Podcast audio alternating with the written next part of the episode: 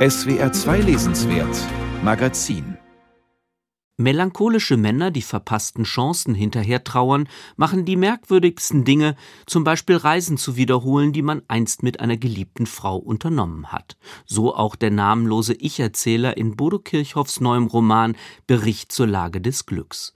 Vor Jahren war der sentimentale Kopfarbeiter mit der lustbetonten Physiotherapeutin Lydia in Kalabrien unterwegs und nun möchte er noch einmal, da der Schmerz der Trennung noch nicht verschwunden ist, jene Orte abklappern, mit denen Erinnerungen an die Zweisamkeit verknüpft sind.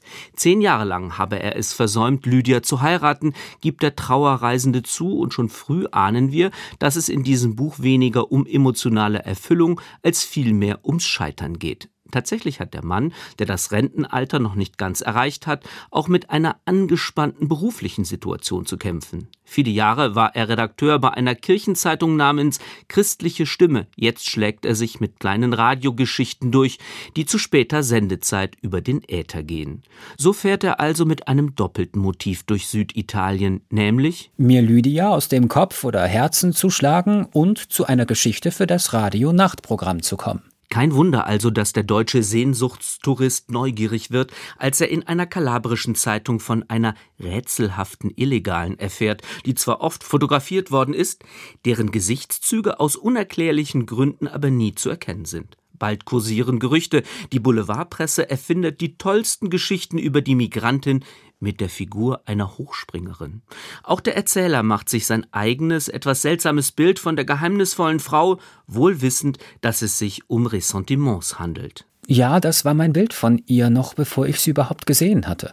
Das einer jungen Afrikanerin, die sich schnell und geräuschlos bewegen kann und dazu noch so eins wird mit der Natur, dass man sie nicht mehr sieht. Wie es der Zufall will, finden weder Polizisten noch Reporter die junge Hochgewachsene von dunkler Haut, sondern nur der verständnisvolle Christenmensch, der auch schon bald etwas Anbetungswürdiges in ihr zu erkennen meint.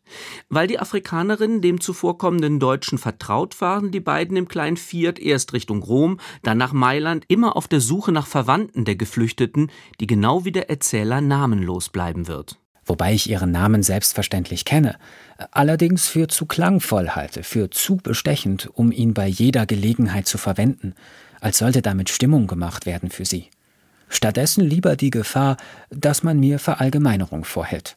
Bodo Kirchhoff hat sich entschieden, die Geschichte dieses ungleichen Paares ausschließlich aus der Sicht seines Protagonisten darzulegen, der seine Erlebnisse später in dem titelgebenden Bericht niedergeschrieben haben wird, den wir nun lesen dürfen. Schon auf den ersten 100 Seiten aber, die eher wie eine überlange Beichte angelegt sind, stellt sich die Frage, ob diese Einseitigkeit sowohl literarisch als auch inhaltlich tragfähig ist. Zu gerne hätte man beispielsweise gewusst, was die Angebetete denkt, vor allem in Gesprächen, die ein gewisses Fremdschampotenzial bergen. Ich hatte die Afrikanerin äh, gefragt, ob es dort, wo sie herkomme, wilde Tiere gebe oder welches Tier man am häufigsten sehe.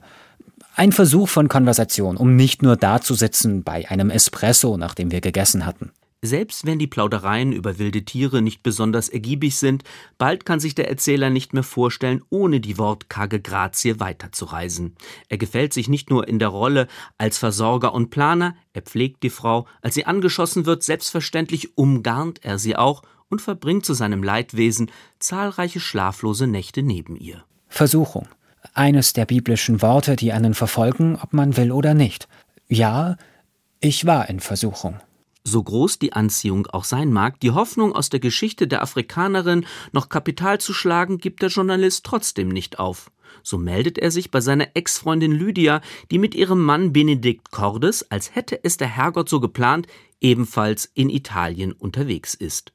Cordes ist ein machtbewusster Fernsehmoderator, der sich die große Story um die rätselhafte Afrikanerin auch nicht entgehen lassen möchte und sie daher umgehend zum TV-Interview bittet. Es ist nicht klar, warum der Erzähler seine verehrte Begleiterin an diesen rücksichtslosen Kerl ausliefert, der in widerlicher Weise über Frauen spricht. Will er sich bei der Ex wichtig machen, die er immer noch zu lieben scheint? Die Afrikanerin begreift offenbar, dass sie von allen Seiten instrumentalisiert und als Projektionsfläche missbraucht wird. Jedenfalls ergreift sie die Flucht, indem sie aus dem dritten Stock springt und in der Nacht verschwindet. Cordes ärgert sich über das geplatzte Interview und provoziert seinen Vorgänger. Schauen Sie, ich weiß es doch, dass Gestalten wie Sie das Heilige suchen in unserer heillosen Zeit. Ich höre ihn das noch sagen.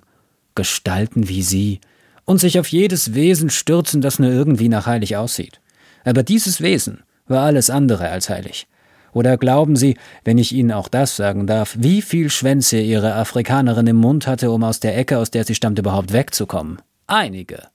Denkleichen nennt der Erzähler solche Worte, und die sexistischen und rassistischen Ausfälle verfehlen ihre Wirkung nicht. Der oft etwas unentschlossen wirkende Mann, der bei jeder Gelegenheit eine passende Bibelstelle zu zitieren weiß, wird zu seiner eigenen Überraschung das fünfte Gebot übertreten und seinen Widersacher mit einem Stein erschlagen. Mit diesem Wendepunkt verschiebt sich auch die Gewichtung der Zeit- und Erzählachse in dem überkonstruierten Roman. Der Totschläger, den die Polizei erstaunlicherweise nicht verdächtigt, kann ungehindert nach Äquatorialafrika fliegen, um den Heimatort seiner verschwundenen Geliebten aufzusuchen. In diesem sehr staubigen Herz der Finsternis lernt er den undurchsichtigen, aber herzlichen Polizeikommandanten Ayago kennen, der, so ähnlich sind die Lebenswege auf den unterschiedlichsten Kontinenten, ebenfalls der eigensinnigen Schönheit hinterherweint. Die abtastenden und oft nonverbalen Gespräche der beiden verlassenen Liebhaber gehören gewiss zu den Stärken des Buchs.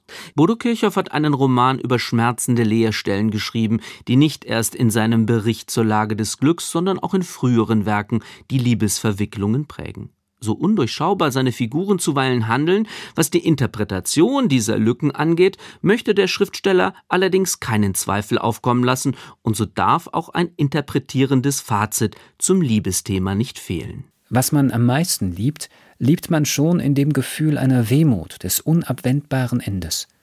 Der Tag wird kommen, an dem wir uns aus den Augen verlieren, an dem alles gewesen sein wird, von dem an nur noch die Erinnerung zählt. Diese Erkenntnis fließt ein in jenen Bericht, den der Erzähler im fernen Afrika verfasst und der dann einer wiederum nicht näher benannten souveränen Leserin gewidmet ist. Vielleicht ist jemand wie die alte Schulfreundin Maren gemeint, eine an der Kirche zweifelnden Pfarrerin, die den wehmütigen Berichtschreiber in seinem afrikanischen Schreibexil aufsucht und ihn verführt, weil sie ihn immer schon liebte.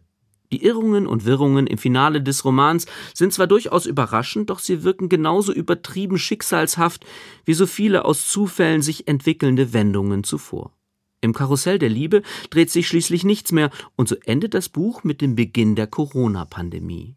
Der Bericht zur Lage des Glücks hätte eine Erkundung über die seelischen Verwüstungen werden können, die entstehen, wenn Liebesbeziehungen in asymmetrischen Verhältnissen gefangen sind.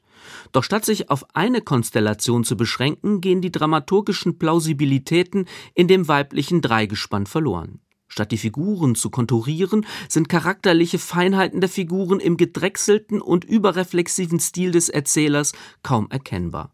Die Geschichte vom mittelalten weißen Mann, der eine junge Schwarze liebt, bleibt oberflächlich, auch weil sie jenseits der Gedankenwelt eines leicht verklemmten Liebestollen keine Außenperspektive bietet. Es wird mit dem Tabu gespielt, das doch nur ein Klischee ist. Die schöne Schwarze bleibt bis zuletzt ein exotisches Wesen, das nicht zu ergründen ist. Doch warum das alles erzählen? Warum die selbstverliebten Satzkaskaden, die manchmal so ungelenk wirken wie die Annäherungsversuche des Kirchenfunkers? Der Erkenntnisgewinn des 600-Seiten-Buchs ist erschütternd gering. Handelt es sich um einen literarischen Angriff auf jene Sorte Mann, die den, wie es auf den letzten Seiten heißt, bis in die verbotene Frucht noch wagt und sich dann wundert, dass er aus dem Paradies vertrieben wird?